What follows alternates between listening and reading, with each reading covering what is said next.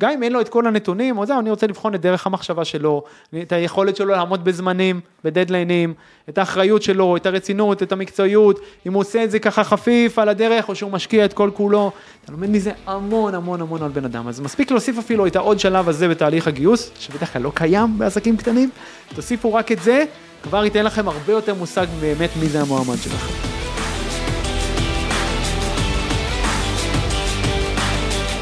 אהלן חברים, בפרק של היום, פרק יוצא דופן, הפעם אני המרואיין. אביתר מאיר ראיין אותי וביחד זיקקנו לכם המון ערך בנושאים כמו גיוס, הכשרה וניהול צוות, משפחי שיווק חכמים, כמעט משברים ועוד. הפרק הזה הוקלט כבר בספטמבר 2023, עוד לפני המלחמה, ועכשיו סוף סוף הוא אצלכם באוזניים. על החיים ועל העסק, יאללה מתחיל.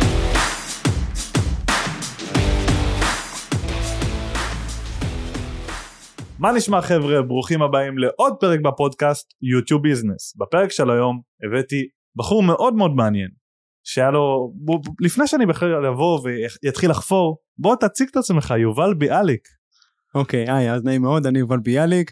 מי שלא מכיר אני יזם בעלים של uh, כמה חברות היום העסק הגדול המצליח הראשון שלי נקרא לנגן גיטרה בחמישה שבועות. uh, משם הרבה אנשים מכירים אותי כי אני כבר הרבה מאוד שנים uh, מפרסם שם בתקציבים מאוד מאוד גבוהים. אנחנו בעצם הבית ספר הכי גדול בארץ ללימוד גיטרה עם למעלה מעשרת אלפים תלמידים.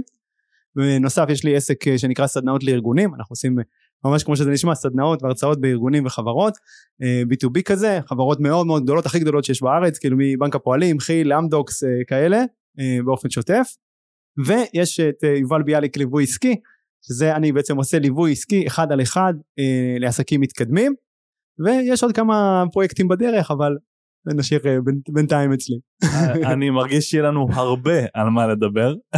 אני בטוח. כן. אוקיי קודם כל הזמנתי אותך בעקבות חשיפה אליך של הפודקאסט מה שנקרא איזה ציפור קטנה לחשה לי. אה, שמעתי, התלהבתי, ראיתי שאתה בחור אה, מאוד מעניין, שיש לך ניסיון רב, וזה יהיה מאוד מעניין לשמוע קודם כל על הדרך שלך, על, ה, על תקופת הקורונה בעסק, בעסק שכמו שאמרת הוא פיזי, הוא היה פיזי לגמרי, אה, שהפך לדיגיטלי. נכון. וגם קצת לשמוע מלווה עסקי, איך אנחנו מגייסים צוות, איך אנחנו מתמודדים עם הדברים האלה, אני יכול להגיד לך שלי יש מעט ניסיון בניהול צוות, וקרה לי המון המון דברים שלא חשבתי שיקרו.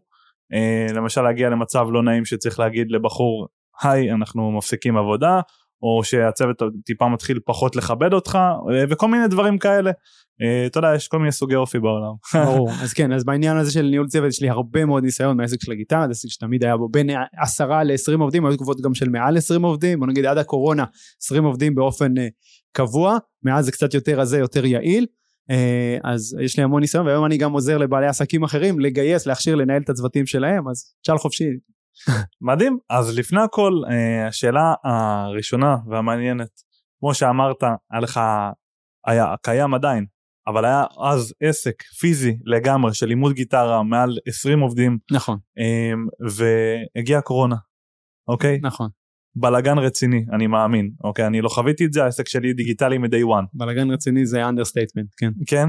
אוקיי. זה היה בעצם מה שאני אתן טיפה רקע כאילו מה שערב הקורונה בוא נגיד בתחילת 2020 העסק הזה שנקרא לנגן גיטרה בחמישה שבועות היה בשיא שלו ממש בשיא הפריחה וההצלחה היינו כבר עם 12 סניפים בכל הארץ סניפים פיזיים כמו שאמרת לימדנו זה היה בעצם אה, לימוד גיטרה בקבוצות קבוצות גדולות של 20 איש בקבוצה. אני שומע את זה אתה יודע מה עולה לי לראש? וואו וואי איזה בוקר טוב מה זה 12 כן, סניפים בוקר טוב, בוקר טוב מאוד מאוד יקר אתה יכול כן. להבין כאילו תכף כשמורידים לי את השלטר בקורונה אני נשאר עם, ה... עם כל ההתחייבויות והבלאגן. בדיוק ו-20 עובדים על הראש.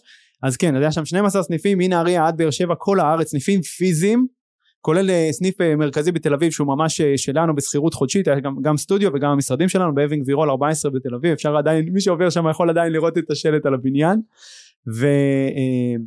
ומחזורים של כמה מיליונים טובים, 20 אנשי צוות, ממש שיא הפריחה. היה לי מנהל מכירות במשרה מלאה כבר מוקד מכירות של שישה אנשי מכירות במשרה מלאה כן משהו כמו אלף לידים חמים כל חודש שנכנסים בתהליכים שיווקיים שרצו לאורך שנים הכל עבד ותקתק ואני כבר ראיתי איך אני עד סוף 2020 המטרה שלי הייתה אה, להביא מנכ"ל במקומי כבר שינהל את העסק הזה ולהוציא אותי כי כן רציתי להתעסק גם בליווי עסקי ולפתח עוד עסקים ועוד שותפויות והשקעות ודברים כאלה. כן ראיתי את זה קורה עוד לפני הקורונה אבל לא תיארתי לעצמי שמהר מאוד יורידו לי את השאלטר, ממש 15 למרץ 2020, ברגע אחד אין לי עסק. תחשוב, עסק שמייצר שוב כמה מיליונים ורווחיות יפה והכל, הכל כבר עובד, מתקתק, כל אחד יש את המקום, יום אחד אתה קם בבוקר ואין לך עסק.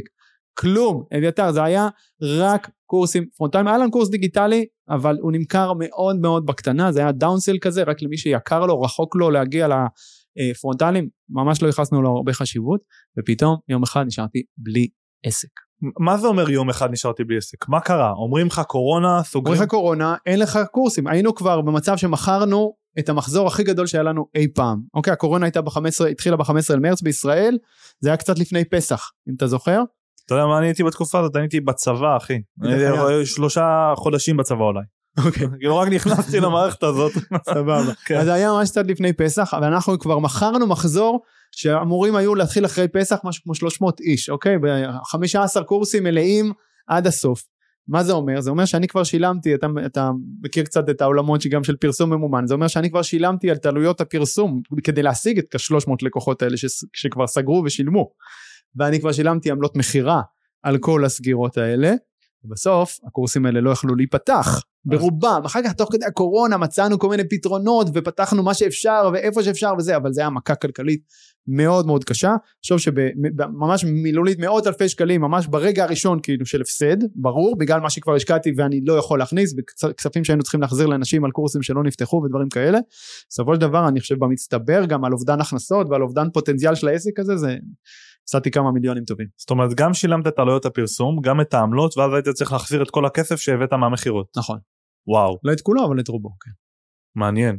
כאילו כבד מאוד. כבד מאוד, קשוח. אני לא רוצה לחשוב. תעזוב את זה גם, תחשוב כאילו שבעצם משהו שאתה עובד עליו, בניתי אותו חמש שנים רצוף, התחלתי את העסק הזה ב-2015, ב-2020 הגעתי לשיא, שוב הרבה שנים של עבודה קשה, אתה יודע מה זה להקים עסק, ואת השנים הראשונות וכל מה שזה דורש ממך, ורווחיות נמוכה, ואתה בקושי לוקח משכורות, ואתה לא ישן, ואתה עובד כמו חמור וזה וזה, אתה כבר מגיע למצב שבואנה יש לך 20 עובדים, יש סיסטמים, הכל עובד, הכל פנן, מפה אפשר להגדיל רווחיות, אפשר להמשיך להצמיח, זהו, ופתאום אין לך כלום.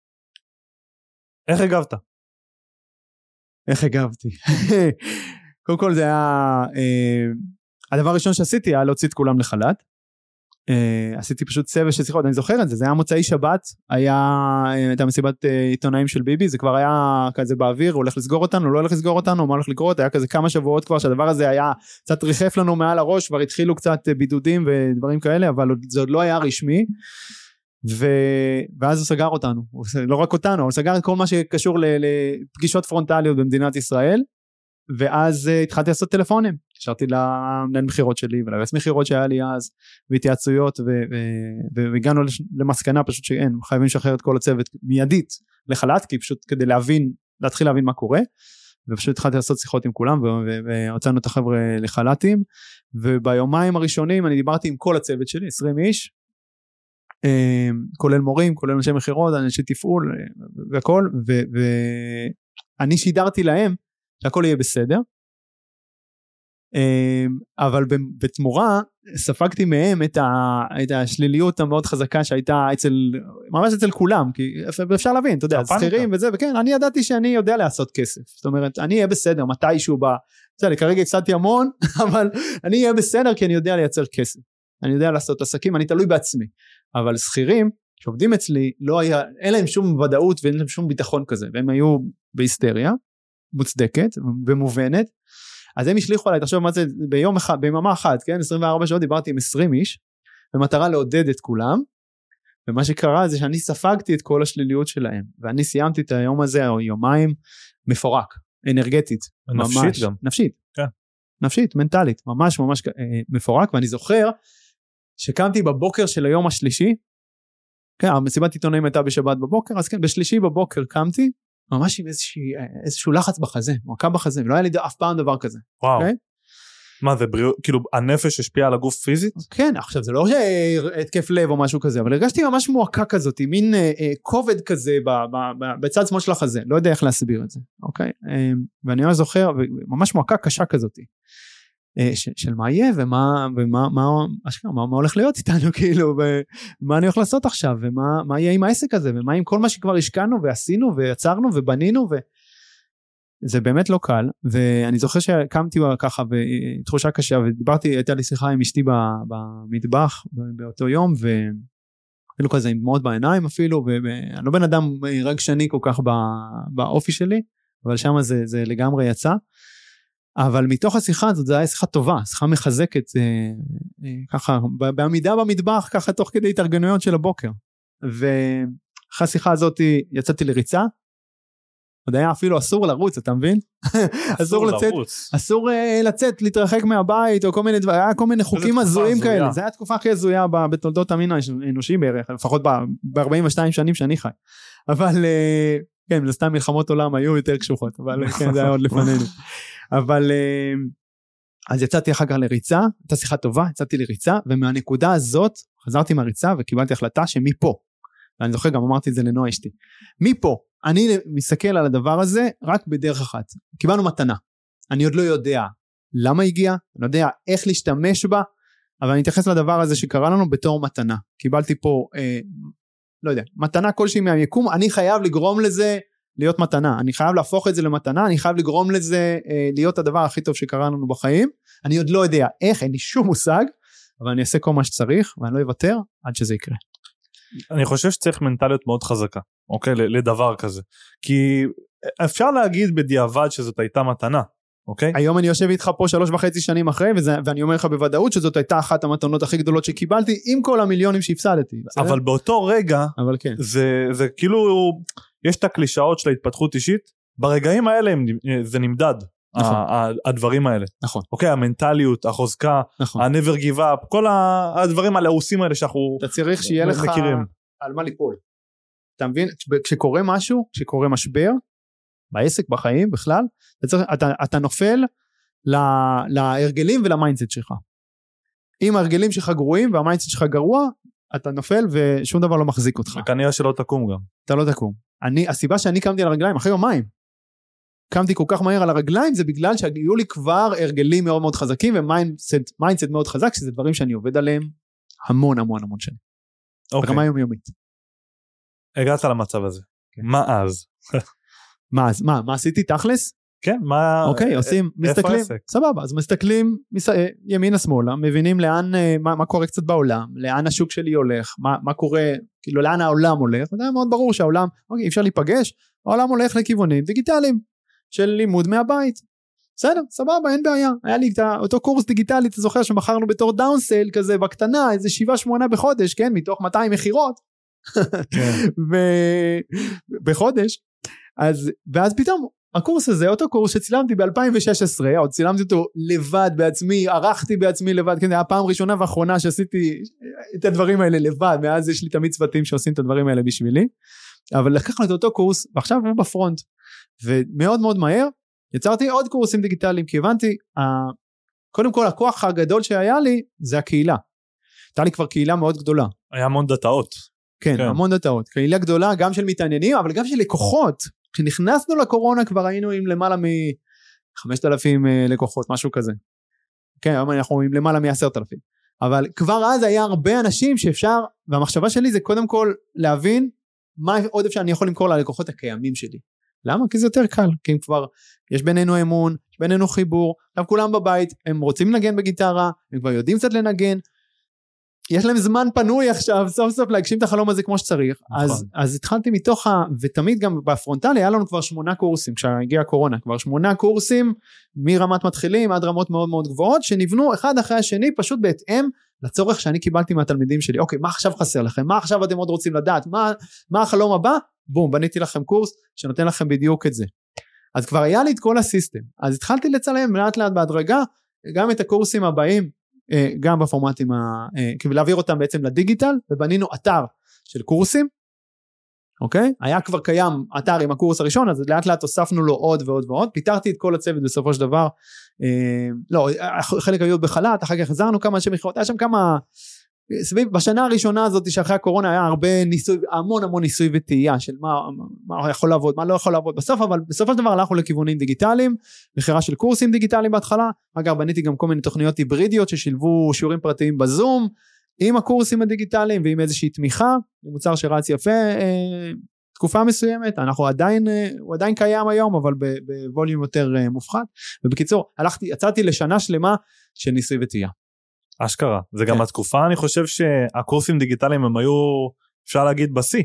בקורונה זה היה תקופה שקורסים דיגיטליים היה חזק מאוד. היו, כן, כולם היו תקועים בבית וצריכים בכל זאת אה, ללמוד משהו, לעשות משהו עם הזמן שלהם, או אתה יודע, להתפתח ולהתקדם. נכון. ה- היום קורס דיגיטלי, תשמע, אני גם מוכר תוכניות דיגיטליות. 90% מהם לא פותחים אותם. זה נכון. ובגלל זה אנחנו משלבים איזשהו סוג של היברידי, אתה יודע, זה מה שאני עשיתי אז, אוקיי? שאני הייתי בצבא והתחלתי את העסק הזה על הקורס הדיגיטלי של היוטיוב ליוטיוברים מתחילים, זה היה, אמרתי, בוא'נה, הם לא פותחים אותו. אני, מה שאני מצליח למכור, והייתי one man show בצבא, הכל, אז אמרתי, מה אני יכול לעשות? טוב, בוא נעשה היברידי. יש לנו זום פעם ב, שקובעים כמה חודשים קדימה, כן. ויש לך מה שנקרא גם וגם. בדיוק, אז הפתרון ההיברי- ההיברידי הזה הומצא פחות או יותר בקורונה, וגם אנחנו השתמשנו בו. לגמרי. וזהו, זה היה שנה שלמה של ניסוי וטעייה, גם, אה, אה, שהייתי, גם הפסדתי לא מעט כסף במהלך, עוד במהלך השנה הזאת, אתה יודע, עוד מלקק את הפצעים מההפסדים, אבל ניסיתי להחזיר חלק מאנשי מכירות ולהביא מנהל מכירות, כי היה לי כבר משרד ששילמתי עליו שנה מראש, אז אמרנו לפחות ננצל את הדבר הזה, כאילו, אה, ונחזיר לך את החבר'ה למשרד, לעשות מכירות ולמכור את המוצרים החדשים וזה וזה וזה.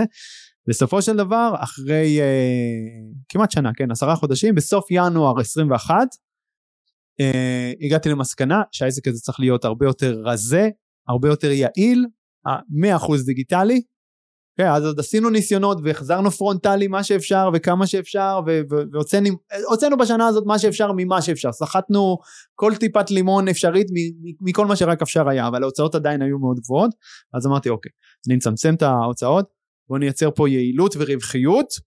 פיטרתי את הצוות, נשארתי רק עם איש מכירות הכי, הכי טוב, הכי חזק, אוקיי? ו, אה, ו, ופשוט יצאנו מהנקודה הזאת לכבוש את העולם, ואז יצרתי גם את הפאנל ש, שרץ בהצלחה עד היום, של ה, שהתחיל מהקורס הדיגיטלי הזה, של ה, שהיה קיים עוד מ-2016, מה שחתכתי לו את המחיר בצורה מאוד מאוד קיצונית.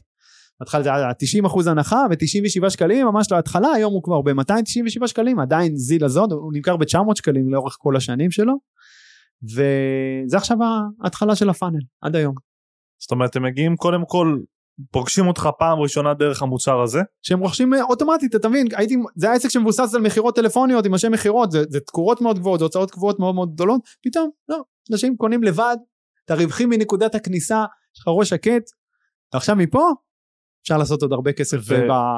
בחלק שמע, האחורי. דרוש skills להוציא דף כזה, או, או הצעה שהיא מוכרת את עצמה ב-ROI גבוה, נכון. אה, skills זה נורא גבוה בשיווק, בקופי, במודעה, בלהבין קמפיינים, נכון אה, ולהבין איך זה עובד, אוקיי? זה החוזקות שלי זה דברים שאני עושה שנים לגמרי. את הדף אתה כתבת כאילו?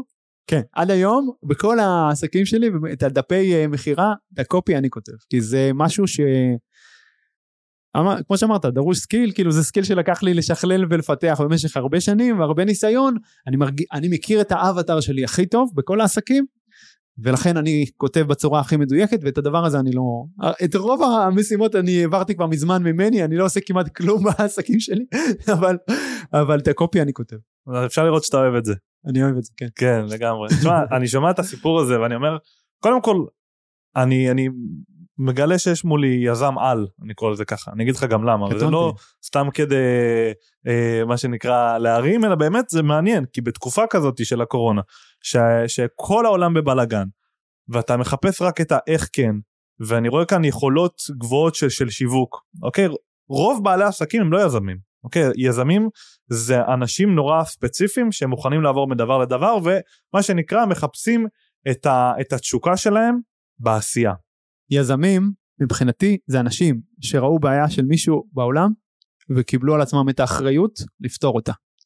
עכשיו מכיוון שזה משהו שמנחה אותי הנתינה וה, ופתרון הבעיות ללקוחות שלי בין אם זה בעיה שקשורה ל- להגשים את החלום לנגן בגיטרה שאנשים לא האמינו עשרות שנים לא האמינו שהם יכולים להגשים אותו ופתאום גם בגיל 60 בחמישה שבועות הם לומדים לנגן בין אם זה הבעיה הזאת או היום בעיה עסקית כן? במכירות בשיווק בניהול צוות בפיננסים וכולי בעיות אמיתיות שבאים אליי לקבל פתרונות בליווי העסקי. אני רואה את הבעיות האלה כבתור הבעיות שיש לי אחריות לפתור אותן. אז נסגרה לי דלת אחת בקורונה, פתרון, דרך אחת לפתרון שעבדה לי טוב בקורסים הפרונטליים, מיד אני הולך ומחפש את הפתרון הבא, כי הבעיה עדיין קיימת, ושוב, זו אחריות שלי מבחינתי לפתור אותה. וגם נוצרה בעיה חדשה, שמה שעבד עד עכשיו לא עבד, לא עובד עכשיו. אבל הבעיה בשוק עדיין קיימת, זאת אומרת, אנשים עדיין רוצים להגשים את החלום לנגן בגיטרה. כן, אני מבין. מעניין, אוקיי, קודם כל, סיפור מדהים, אחלה רקע. אני רוצה לגעת קצת בעולמות הביזנס. קדימה. אוקיי, שזה מה שאתה עושה היום. אה, מבחינת ניהול צוות, דיברנו על זה קצת בפתיחה, מתי השלב הנכון להביא את החבר צוות הראשון, את העובד הראשון, באיזה מחלקה לשים אותו, מכירות, okay. אוקיי. תפעול, אה, לא יודע מה, שיווק, מה, מה אתה חושב על העניין הזה? שאלה טובה. אז באופן כללי, אם אני יכול להסתכל על זה ברמה מאוד מאוד כללית, הייתי מגדיר את זה כלהביא אה, עובד ראשון ברגע שהעסק שלך כבר, שיש לך עסק שעובד, אוקיי? למה הכוונה העסק שעובד? אה, יש לך מוצר כבר, אתה סגור עליו, שהוא כבר נמכר בהצלחה, אוקיי? זאת אומרת, אנשים רוצים לשלם עליו, אוקיי? ברור לך כבר, יש לך איך עובד התהליך של נתינת השירות או המוצר, זה כבר ברור, יש איזה system מסוים של תפעול, יש system מסוים של שיווק, של מכירות, של תפעול, זה עסק. כדאי להכניס גם פיננסים, אבל בוא נגיד בשלב המאוד מאוד מאוד ראשוני של הדבר, יש לך שיווק, יש כן לידים נכנסים, מוכרים להם, ויש את התפעול של המוצר. כשכל זה קיים ועובד, מפה אפשר להתחיל לצמוח, אפשר להתחיל לעשות scale. זה לא קיים מ-day one אבל? לא ב... ברוב העסקים זה לא קיים לא, מ-day one, לוקח זמן למצוא את ה system הזה שעובד לך, של השיווק, של המכירות, של התפעול, לפעמים משנים את המוצר, משנים את ההצעה, משנים... פשוט אם זה עובד. אבל אם הצלחתי למכור ל... ל... לא יודע מה, שלושה לקוחות, וחודש הבא אני מוכר לחמש, וחודש אחר כך לא מצליח למכור. זהו. אז אם... אז, אז זה system? אז, אני אז לא יודע. אז זה לא סיסטם, אז זה לא סיסטמטי ולא יציב, ולכן אם אתה בנקודה הזאת של חוסר היציבות תגייס עובד, יכול להיות שאתה תמצא עצמך בחודשים מסוימים בלי, בלי היכולת uh, התזרימית לשלם לו את המשכורת. אוקיי, ואם הוא עובד שהוא פר עבודה? פרילנסר? אז זה אפשר, כן. ספקים אפשר מ-day one, אם אתה מדבר על ספקים חיצוניים, מ-day one אתה יכול לגייס. ובכל מקרה, התפקיד הראשון שבדרך כלל אה, לוקחים, או בדרך כלל אני ממליץ לקחת, זה עוזרת אישית. וואלה, כן, מעניין. ועוזרת אישית, בהחלט אתה יכול להתחיל עם עוזרת אישית פרילנסרית, בעבודה מאוד, במשרה מאוד מאוד חלקית, וזה אפשר ממש מ-day one לקחת, מישהי שתעשה שעתיים בשבוע, תוריד ממך את כל המשימות השחורות שאתה לא רוצה להתעסק איתם, שלא שוות את הזמן שלך. עכשיו זה קל מאוד למדוד את זה, כי אם אתה, אפילו ביום הראשון שפתחת את העסק, אתה מגדיר שעת עבודה שלך אפקטיבית, טובה, איכותית, ונניח שווי של, לא יודע, ניקח משהו יחסית נמוך, 200 שקל, 300 שקל, סבבה? ואם אתה, אפילו 150 שקל לשעה. אבל אם אתה יכול, חלק מהמשימות שאתה עושה, מישהו אחר יכול לעשות אותם בתמורה ל-50 שקל לשעה, ל-70 שקל לשעה. אז על כל שעה שאתה עושה את אותה פעולה, אתה מפסיד כסף. אוקיי. Okay. במקום זה אתה יכול להעביר, שוב תעביר רק את המשימות הכי הכי גרועות, הכי, שאתה הכי שונא לעשות, שאתה הכי מורידות אותך אנרגטית. נראה לי כל הניירת, כן, כל, כל הדברים המשרדים, בדיוק, הדברים האלה המשרדים, אתה מעביר את זה לעוזרת אישית, יש לך ראש שקט, ועכשיו אתה מנצל את הזמן הזה שהתפנה בשביל לעשות יותר כסף ממה שהיא מקבלת. ואז זה רווחי לך מהרגע הראשון. מעניין, גישה שלא, שלא שמעתי אותה קודם כל, חידשת לי כאן. ככה אני מסתכל על כל עובדים אגב. כן? אתה צריך, כשאתה מעביר משהו, אם אנחנו מדברים על one man show כזה, כן, עסק בתחילת one man show לגמרי. יחסית שרוצה לצמוח, כל עובד שאתה מגייס, אתה צריך לשאול את עצמך איך בזמן שמתפנה לך, כן? וגם כמובן בעבודה של אותו איש צוות, הוא אמור לייצר רווח על העבודה שלו, ולא רק לקחת משכורת ולהצדיק אותה בקושי. אבל נניח שהוא אפילו רק הצדיק אותה בקושי. בזמן שהתפנה לך, האם אתה מסוגל לייצר יותר כסף ממה שאתה משלם לאותו עובד? אם כן, אז מעולה, שזה השקעה מעולה, נכון? אתה משלם עשרת אלפים שקל לאותו עובד, התפנה לך זמן שבזמן הזה אתה יודע בוודאות שאתה יכול לייצר אפילו נגיד רק 15. זה כבר ברווח של 5. כאילו, אתה אומר משתלם. על משהו שאתה יותר אוהב לעשות גם. וזה משהו שחשוב נורא להבין, אנחנו צריכים להבין, רוב האנשים לא שואלים את עצמם את הדבר הזה, אבל אני מציע לבעלי עסקים שמאזינים לנו לשאול את עצמם רגע שתי שאלות. במה אתה באמת באמת טוב, אוקיי? איפה כוח העל שלך? דיברנו עכשיו על היכולת שלי בקופי למשל, שזה עד היום אני משאיר אצלי, אני כמעט לא עושה כלום, אבל את הדבר הזה היית יכול בקלות להיות משווק. אה, נכון, בקלות גם יכולתי אגב, אבל גם את הקופי להעביר למישהו אחר, אבל הבנתי שאני טוב בזה, אוקיי? אז במה אתה טוב? ושתיים, מה אתה באמת אוהב לעשות? מה גורם לך לזנק מהמיטה בהתלהבות כל בוקר לעוד יום חדש של עשייה? עכשיו תחשוב אביתר, אם אתה היית עושה בעסק שלך אך ורק מה שאתה הכי אוהב לעשות ומה שאתה הכי טוב בו. איך, היה, איך העסק הזה היה נראה מבחינת התוצאות וההצלחה שלו, ואיך היו נראים החיים שלך כתוצאה מזה. תשמע, אני, מה שאני הכי אוהב לעשות בעסק שלי זה השיווק, אוקיי? לקבל את ההתראה הזאת ב-CRM, היי, ליד חדש, הנה אפילו מילה שאלון, הגיע ככה וככה, זה מה שאני הכי אוהב, אוקיי? מכירות אני גם אוהב, לא כמו שיווק, כאילו אני יחסית גם טוב בזה עם הזמן גם למדתי לאהוב את זה פעם הייתי שונא מכירות ברמות שאתה לא מבין הייתי כן. מקבל הייתי מכונת לידים תקופה מעניינת הייתי מקבל 2-3 לידים ביום עסק אה, שיחסית קטן בתחילת הדרך ולא רציתי למכור להם. כן. לא אמרתי מה עכשיו כן. אני רוצה בא לי שיווק עזוב אותי עכשיו יש פתרון להביא איש מכירות מצד שני אף אחד לא ידע למכור את זה טוב כמוני. עם כמה שאני שונא את זה. אז למדתי לאהוב את זה. או, okay. אבל מה שאמרת עכשיו, זה אחת המלכודות הקלאסיות של uh, יזמים בתחילת הדרך, שהם אומרים, אני שומע את זה בלי סוף, אבל אף אחד לא יכול לעשות את זה כמוני, או הלקוחות רוצים לא, רק אותי. לא, הם יכולים, יכול, אני יכול להביא איש מכירות שימכור את זה, אבל לא טוב כמוני.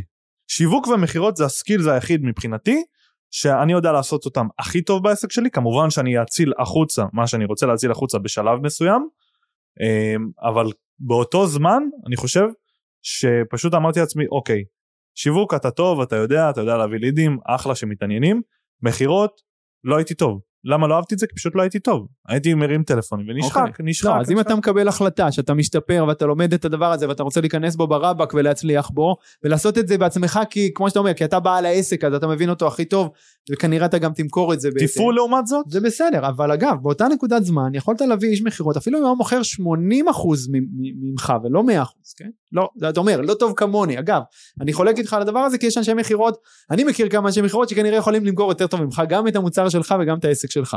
מעניין. אבל, אבל, אפילו אם לא, אפילו אם אתה מביא בן אדם והוא מוכר רק ב-80% מהיכולת שלך, ב-80% מהתוצאות שלך, אבל אתה עכשיו, במקום את הזמן הזה שלקח לך, את הזמן, את האנרגיות, את המאמץ שלקח לך להשתפר במכירות וללמוד לאהוב ולעשות את זה, אתה משקיע בדברים שאתה טוב בהם כבר באופן טבעי ובהצמחת העסק.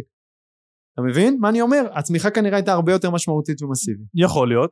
יכול להיות שזה שלמדת מכירות שוב, הוא יעזור לך בהמשך בהמון דברים אחרים, מכירות זה משהו ששווה לשלוט בו בכל מקרה, אני לא אומר פה שעשית טעות. זאת הסיבה שעשיתי את זה, אוקיי? כי אם זה התפעול, לא הייתי נוגע בו. לא שעשית טעות, אבל, אבל בחשיבה על דברים אחרים, זה לא מכירות נגיד, אוקיי? אז אתה אומר, אז אני המון פעמים שומע מיזמים, שוב, שרוצים לצמוח, אומרים, לא, אבל אף אחד לא יעשה את זה טוב כמוני.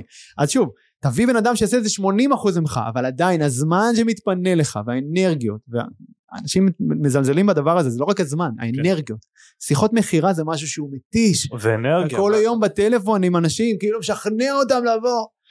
זה גומר אותך. אז אתה לא עושה פיתוח עסקי, אתה לא עושה את הדברים שבאמת חשובים בעסק, ובאמת יצמיחו אותו כאן, הלאה. ו... אז עדיף לשחרר את זה. לגמרי. זה יכול ליפול מנטלית אפילו. אוקיי, אני זוכר, היה תקופה הייתי מרים מלא שיחות מכירה ואתה שומע לא, לא, לא, גם לא ידעתי לעשות את זה טוב.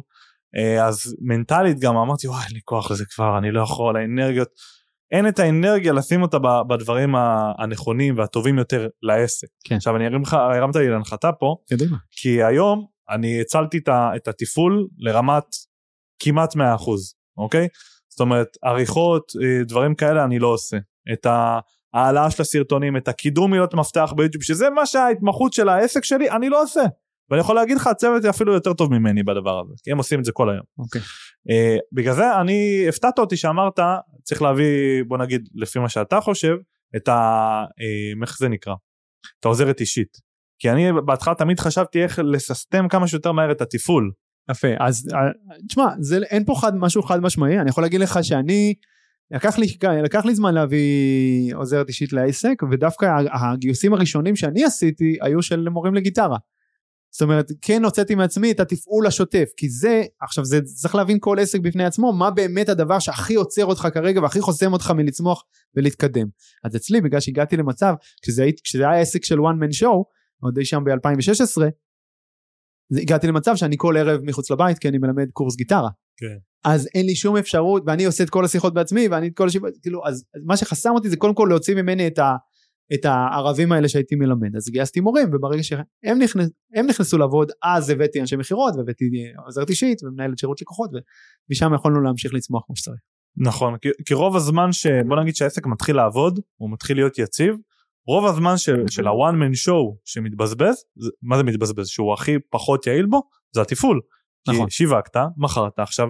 הבטחת, מבחינת- תקיים. נכון, אבל. עוזרת אישית מבחינתי זה חלק מהתפעול של העסק. שוב, זה תלוי בהבנה מה- איזה, בדיוק מה העסק ומה העסק עושה ומה התפקידים בו וזה, אבל זה לגמרי חלק ממחלקת תפעול. כאילו כל עסק הוא שונה מבחינת ההוצאות שלו, התפעול שלו, השיווק. כאילו אני לא חושב, יש נכון. אה, עסקים זה דבר שהוא נורא שונה ובגלל זה אני חושב גם ליווי עסקי הוא נורא נקודתי. אתה מגיע כנראה לבן אדם, רואה בדיוק את איך העסק שלו נראה במקרו, מלמעלה, לא איפה שהוא נמצא, כי נכון. הוא נמצא ב- במיקרו, בדברים כשאנחנו הקטנים. בפנים אנחנו לא רואים כלום כבר. לגמרי. ובגלל זה תמיד יש איזושהי פרספקטיבה חיצונית שאתה יכול להגיע ולראות ולהגיד רגע אני רואה פה הרבה כשלים שהוא לאו דווקא לא רואה. נכון. שהוא, שהוא, לא, שהוא לא רואה אותם אפילו בכלל. נכון. אז אמרת כל עסק הוא שונה וכל עסק הוא באמת עולם ומלואו, אבל יש כמובן מאפיינים מאוד מאוד דומים ומקבילים בכל העסקים. בסוף כולם שוט. צריכים שיווק, ת- כולם צריכים מכירות, כולם צריכים תפעול, כולם צריכים פיננסים. אין מה לעשות, אין איך להתחמק מזה. ויש את אותם דרכים בסוף לשפר רווחיות, ו- וזה עובד ב- ברוב העסקים או ב- בכל העסקים מאותה אה, קטגוריה נקרא לזה. בסדר? אבל אתה צודק, כשאנחנו עובדים קשה בשוטף של העסק אנחנו כבר לא רואים כלום.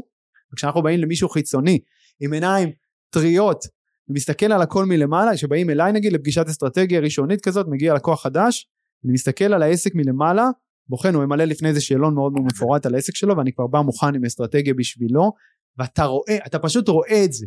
אוקיי, זה כמובן גם עניין של ניסיון, אבל אני רואה כמה כסף יש לו על הרצפה, ובדיוק איך להרים אותו, ואני רואה את כל האתגרים ואת כל הדברים שמונעים ממנו כרגע מלצמוח, או, או מלהיות רווחי, או מלשפר את הרווחיות הזאתי, ואז יש מכשולים כאלה. ואתה רוצה לשמוע משהו מאוד מאוד מעניין? מה בדרך כלל אחד המכשולים הכי משמעותיים בדרך של לרווחיות וצמיחה? מה? בעל העסק בעצמו. בדרך כלל בסיטואציות האלה, במיוחד שזה one man show, אבל גם אם יש כבר צוות קטן ולא יודעים לנהל אותו כמו שצריך, וזה קורה המון המון פעמים, בעל העסק בעצמו הוא צוואר הבקבוק. אותו, הוא זה שמעכב את כל הצמיחה של העסק. צריך לתת לו תפקיד מוגדר, לא רק לבלבל את המוח לכולם ולהפריע לכולם ושכל דבר עכשיו כל ת- קבלת כל החלטה וכל תהליך יעבור דרכך וכולם רק יחכו לת- לתשובות שלך ולהחלטות שלך כדי שאפשר יהיה להתקדם לא בוא נוציא אותך רגע הצידה ניתן לך תפקיד מוגדר בתוך העסק בוא תהיה מנכ"ל בוא תנהל את האופרציה אבל עכשיו תפסיק להפריע לכולם בוא נייצר פה סיסטמים מסודרים של העברת מידע העברת נתונים העברת החלטות קבלת החלטות ביצוע כן הורדה לשטח לפועל שיכולים להתנהל גם בלעדיך. אתה תתווה דרך, אתה תנהל את האנשים, אבל אתה לא חייב להיות מעורב בכל דבר. מדהים. כאילו אבל מה שאתה אומר פה בעצם זה לשחרר. או-אה, מילת המפתח. כן. זה- קרה לי זה היה גם אה, איזשהו זה הדבר אתגר. הכי קשה לכולנו כבני אדם, הכי קשה. אה, נכון אני מסכים איתך לדעת שיהיה בסדר. בדיוק זה לשחרר ולסמוך על הצוות שדברים טובים יקרו. נכון, לסמוך על הצוות, זה לסמוך על עצמך, לסמוך על היקום אולי באיזשהו אופן. כן. כן. אתה יודע זה מצחיק כי לפעמים אה, עולים אה, סרטונים של לקוחות שלנו ואני אין לי מושג שהם עולים. פתאום אני פותח את היוטיוב ואני כזה אה סרטון של ההוא לפני 6 דקות ואני כזה מגניב. ואז אני אתה יודע אני רואה אותו כאילו וואלה בוא, בוא נראה מה, מה קורה פה כי כשאתה כשאתה משחרר את התפעול אתה גם צריך לסמוך על האנשים שאתה עובד איתם וגייסת וכמובן גיוס היא מילת המפתח כי זה מה נכון. שעושה את הכל נכון. נכון. אה, הרוב, הרוב הבעיות מתחילות מגיוס לא נכון, אתה צודק. איך אנחנו יכולים לזהות אותם? את הבעיות האלה מגיוס לא נכון. זה בדרך כלל, זה מאוד מאוד ברור, רואים את זה כי כשסולם הערכים של הצוות לא תואם לסולם הערכים של המנכ"ל או הבעלים. ערכים. ערכים. זה הכל צריך להתחיל מזה. אם אתה רוצה את הצוות הנכון, אתה צריך לוודא, לקח לי הרבה שנים והרבה מאוד כסף ללמוד את מה שאני אומר לך עכשיו, כן? על גיוסים לא נכונים שהלכו. זה אין הוצאה יותר גדולה ויותר בעייתית בעסק מג- מגיוס של אנשים לא נכון. אתה מבזבז, זו, זו שורף משכורות ולא מקבל את התוצאות, ואתה צריך עוד פעם את כל התהליך, וזה גוזל המון זמן, המון נרשות, זה לא רק הכסף, אם זה אנשי מכירות הם גם שורפים לך לידים בדרך, אז ו, ופשוט מה, ביום אחד גיליתי ש, שהבעיה בעסק שלי זה שגייסתי אנשים שסולם הערכים שלהם לא תואם לשלי. הם לא רואים את העולם כמו שאני רואה אותו. ולכן זה מקור לכל הקונפליקטים בינינו. הם פשוט לא משנה מה אני אגיד להם אני לא יכול אני מנסה לרבע איזשהו מעגל. אני מנסה להפוך אותם לאנשים שהם הם לא יכולים להפוך אליהם. או שהם לא רוצים גם להשתנות. בדיוק הם לא רוצים להשתנות כי מבחינתם אין שום, מבחינתם אין שום בעיה. והסיבה שהם לא רוצים להשתנות ושמבחינתם אין שום בעיה זה שסט הערכים שלהם שונה משלי הדרך, שוב, שהדרך שבה הם רואים את העולם. בוא בוא נוריד את זה זה לא. לשטח.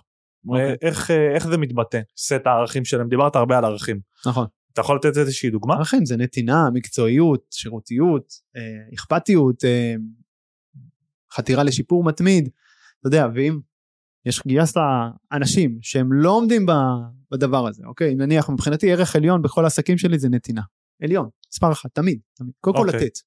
אם אתה נותן לעולם, אלא העולם ידע גם להחזיר לך חזרה. זאת אומרת, אני מאוד בטוח בדבר הזה, והוכחתי את זה אין ספור פעמים. זה עובד אצלי בעסקים, ובעסקים גם שאני מלווה, אה, או שותף בהם. ואז הערך הכי גבוה אצלי מבחינתי זה נתינה. עכשיו אם, אתה, אם אני גייסתי אנשי מכירות שבמחשבה שלהם באיך שהם מתוכנתים הם רוצים קודם כל לקחת עכשיו כל היום מדברים עם אנשים אם הם נותנים את התחושה לבן אדם בצד השני שהם רוצים לקחת ממנו משהו את פרטי האשראי שלו את ה... לסגור את העסקה או משהו כזה והם לא מוכוונים קודם כל לנתינה הזאת הם עושים חטא מאוד מאוד גדול לעסק שלי לדרך שבה אני מאמין שהיא צריכה להיות וגם התוצאות שלהם הן לא התוצאות האופטימליות שהן יכולות להיות. מריח אז אני. יכול לדבר איתם אין סוף פעמים וניסיתי וניסיתי במשך שנים ללמד אנשים הקשבה ונתינה והכלה ואמפתיה ולעבוד איתם על זה שוב ושוב ושוב ושוב ושוב ושוב. ואתה יודע אתה יכול לראות שיפורים קטנים אתה רואה איזה גרף קטן של אוקיי אז אה, דיברתם על זה אתמול אז היום הוא יעשה את זה טיפה טיפה. אבל אנשים חוזרים מהר מאוד תזכור גם מה שדיברנו בקורונה הם נופלים חזרה להרגלים ול mindset שלהם ואם ההרגלים שלהם וה mindset שלהם לא נכונים ולא באים מתוך המקומות שאתה מאמין בהם זה לא יעבוד. עכשיו החלפת את אותו בן אדם פשוט הוצאת אותו החוצה ושמת במקומו אדם אחר. עם סט מיומנויות דומה אפילו עם מיומנויות פחותות אבל עם סולם ערכים. נכון ומותאם. בן אדם שרואה את הנתינה וההקשבה כחלק עליון כערך עליון שקודם כל עכשיו זה יעבוד. ממש מהרגע לא צריך להגיד לו כלום. זה יעבוד מהרגע הראשון. אוקיי מעניין הבנת? כן אבל ה- זה משתנה פר תפקיד לא? ברור נתתי פה דוגמאות מאוד ספציפיות זה משתנה דיברת על מכירות בעיקר. לא אבל קודם כל את הערכים זה זה משהו שבעל העסק צריך להבין ולקבוע אותם ולשים אותם כנר לרגליו בכל התפקידים בעסק זה אתה לא יכול אה, בתפקיד אחד שהערך יהיה ככה ותפקיד אחר הערך יהיה ככה אלה ערכי הליבה של העסק אלה ערכים שאתה כבעל העסק מאמין בהם ככה אתה רוצה לראות את העסק הזה צומח אוקיי? לפחות כ- זה המקום שאני בא ממנו אוקיי? לא מעניין אותי לבנות רק עסקים שיכניסו לי כסף. כסף כסף זה כדבר שקל מאוד לייצר אותו אוקיי? מבחינתי זה עניין של ניסיון זה עניין של ביטחון בסדר? אני בטוח שיש אנשים שומעים אותנו עכשיו ואומרים אה הוא אומר זה קל.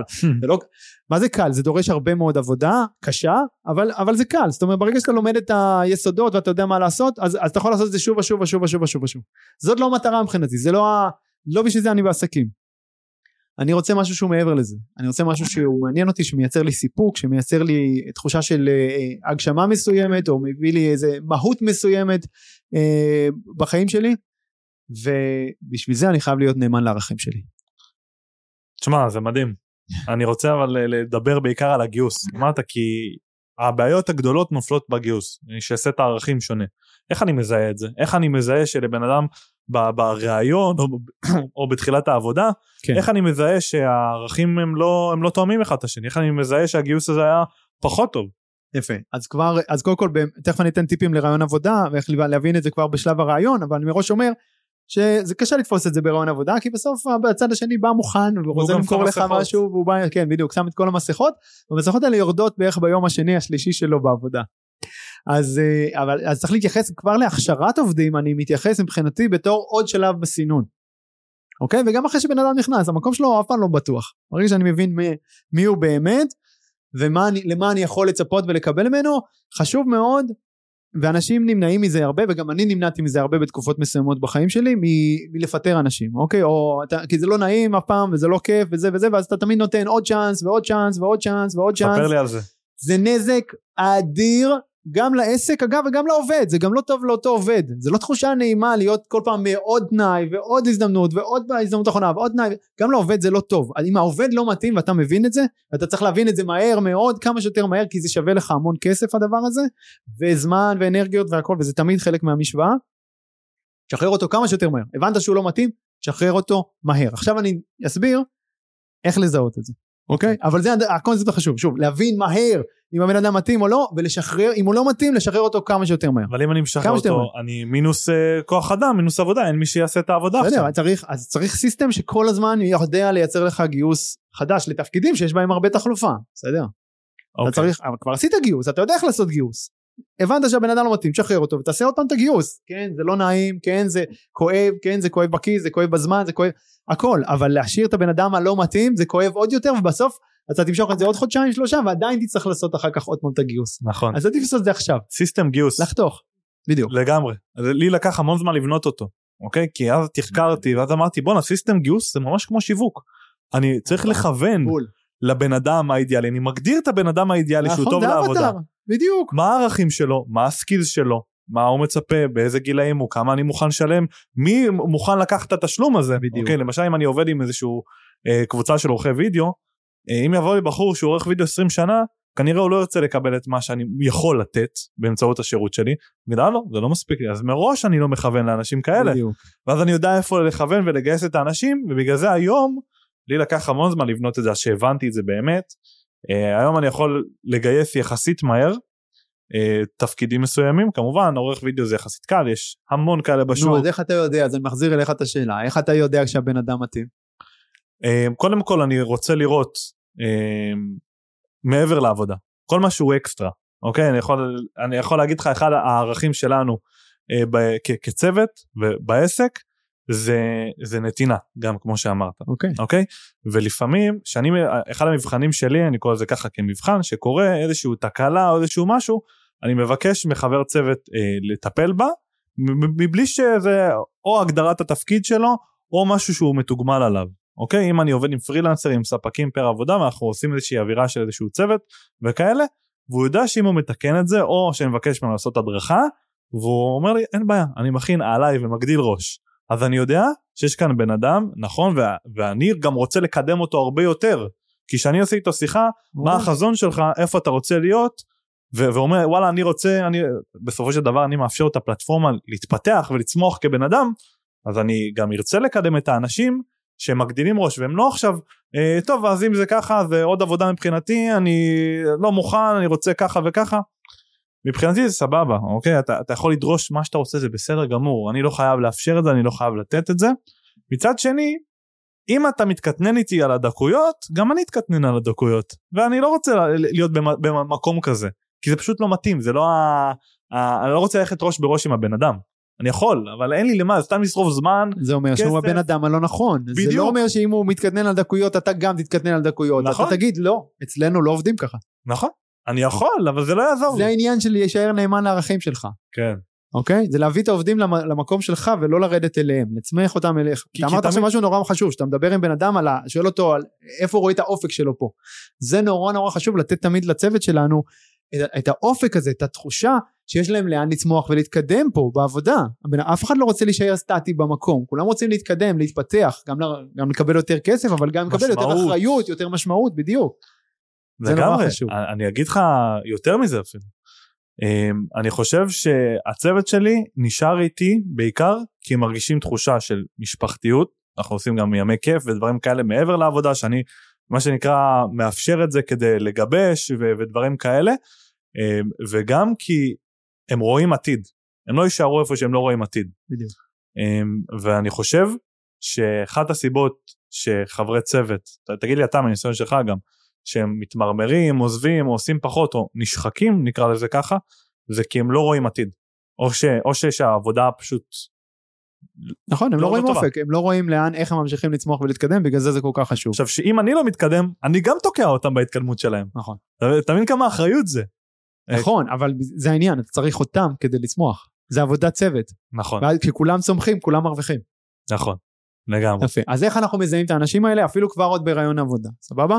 במקום לשאול שאלות אה, שגרתיות, כן? כי הבן אדם בא, כמו שאמרת, עם מסכות, הוא בא מוכן לרעיון עבודה, הוא מוכן עכשיו לשאלות, והוא הולך לצאת הכי טוב שהוא יכול, כי הוא בא מוכן, הוא הולך למכור לך. הוא בא מוכן מהבית, בדיוק. דיברת על שיווק, זה גם, זה שיווק ומכירות ביחד, תהליך של גיוס. זה להגדיר אבטאר, ואז גם להבין מי שיושב מולך, איך אתה, הוא מוכר את עצמו ואתה מוכר את עצמך גם. אנשים לא מבינים את זה, כש, שכשהם מגייסים, הם צריכים גם למכור. כן, אם יש לך מועמד טוב באמת, כנראה שיש לו עוד הצעות טובות, אתה לא היחיד. נכון, אתה צריך גם למכור, הוא לא רק צריך להוכיח את עצמו, לגמרי. אוקיי? אז אני ברעיון עבודה רוצה קצת להזיז את המרואיין שלי מה, מאזור הנוחות שלו, שלא ירגיש שהוא יותר מדי אה, בבית ברעיון הזה ושהוא מוביל אותו, קצת יבלבל אותו. קצת יוציא אותו ממה שהוא הגיע מוכן מהבית. איך אני עושה את זה? פשוט כדי להבין מי הוא באמת, אתה מבין? כי הוא, כרגע אני מדבר עם אה, מסכה, לא מדבר עם הבן אדם עצמו. אז אני רוצה להבין מי הבן אדם מאחורי המסכה.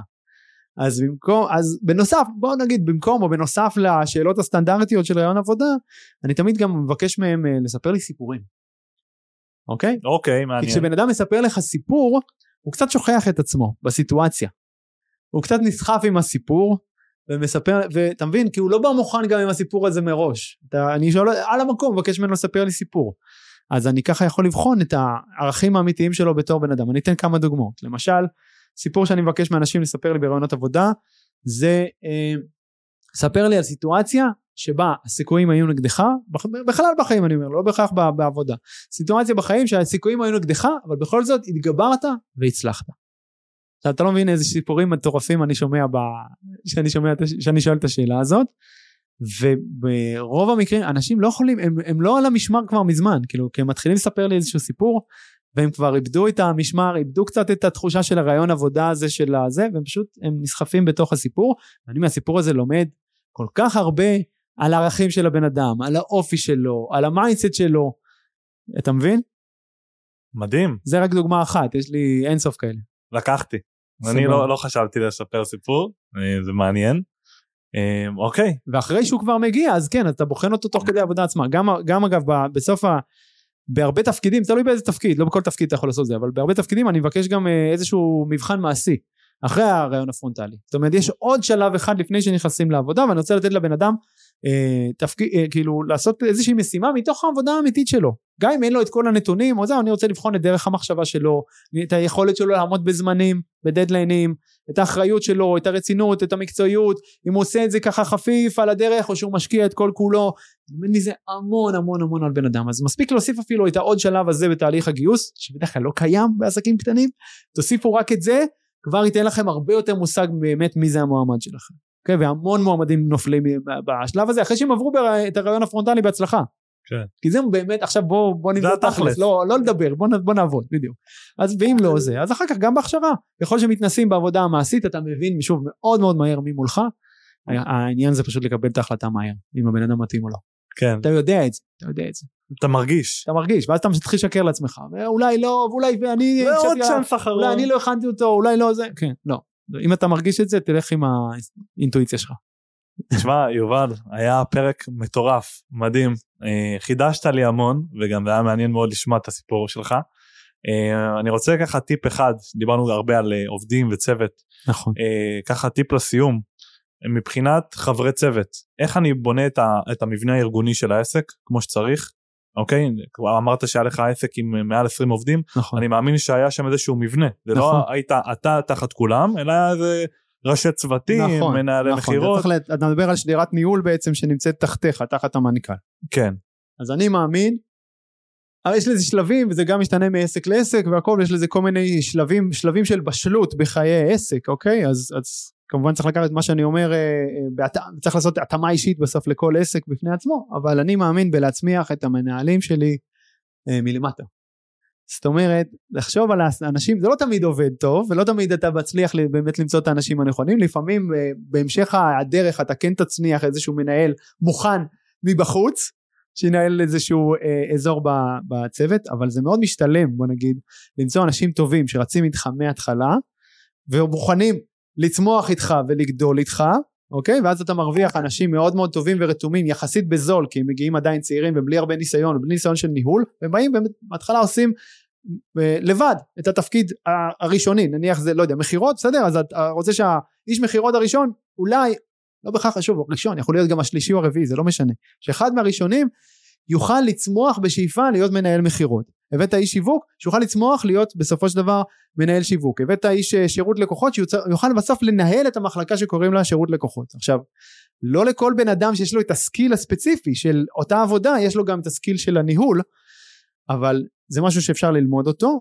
זה עניין של יותר האם יש לו את הערכים הנכונים בשביל באמת להיות חלק מהאינטגרלי מהעסק הזה ולהיות מסוגל אחר כך גם לנהל אנשים תחתיו, אתה מבין? ואז ככה זה צומח, כל אחד, הרעיון שכל אחד כזה יהיה מנהל מחלקה, ויסתכל מהרגע הראשון על המחלקה שלו בתור מחלקה, שהוא אמור להצמיח מתחתיו עוד אנשי צוות שהוא ינהל אותם בתוך המחלקה הזאת. ואז בסוף אני יש לי כמה מנהלים שמדווחים ישירות אליי ולכל אחד מהם יש את הכפופים להם שמדווחים ישירות אליהם אוקיי ואז אני צריך לעשות שיחת בסוף אני ממליץ לעשות שיחת אה, אה, שיחה שבועית כזאת עם כל בן אדם שכפוף אליך ישירות אז אני עושה רק עם המנהלים שכפופים אליי וכל אחד מהם עושה עם הצוות שתחתיו אוקיי טיפ מעולה. אגיד, מעולה, סבבה. אז אני רק אגיד, באמת דיברנו פה המון על גיוס והכשרה וניהול של צוות, אז אני רק אגיד טיפה פרסומת קטנה פה, שיש לי קורס אה, דיגיטלי שעוסק בדיוק בזה, באיך, ממש מאלף ועד תו, איך לגייס, איך להכשיר, איך לנהל אה, צוות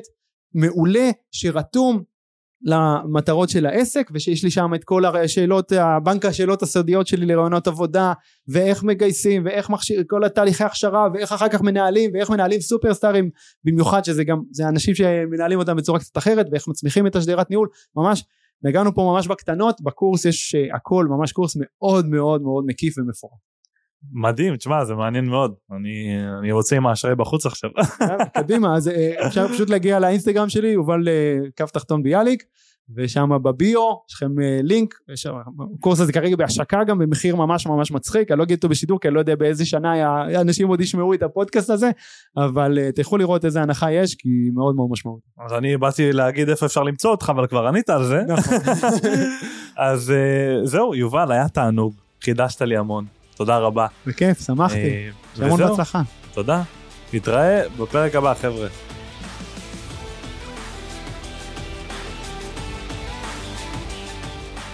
אוקיי okay, חברים, מקווה שנהניתם מהפרק וקיבלתם ערך. אם קיבלתם ערך, לא לשכוח לדרג את הפודקאסט הזה בחמישה כוכבים בפלטפורמה שבה אתם מאזינים כרגע. לעוד טיפים אישיים ממני והצצות לחיים האישיים שלי, תעקבו באינסטגרם יובל ביאליק, ונתראה בפרק הבא.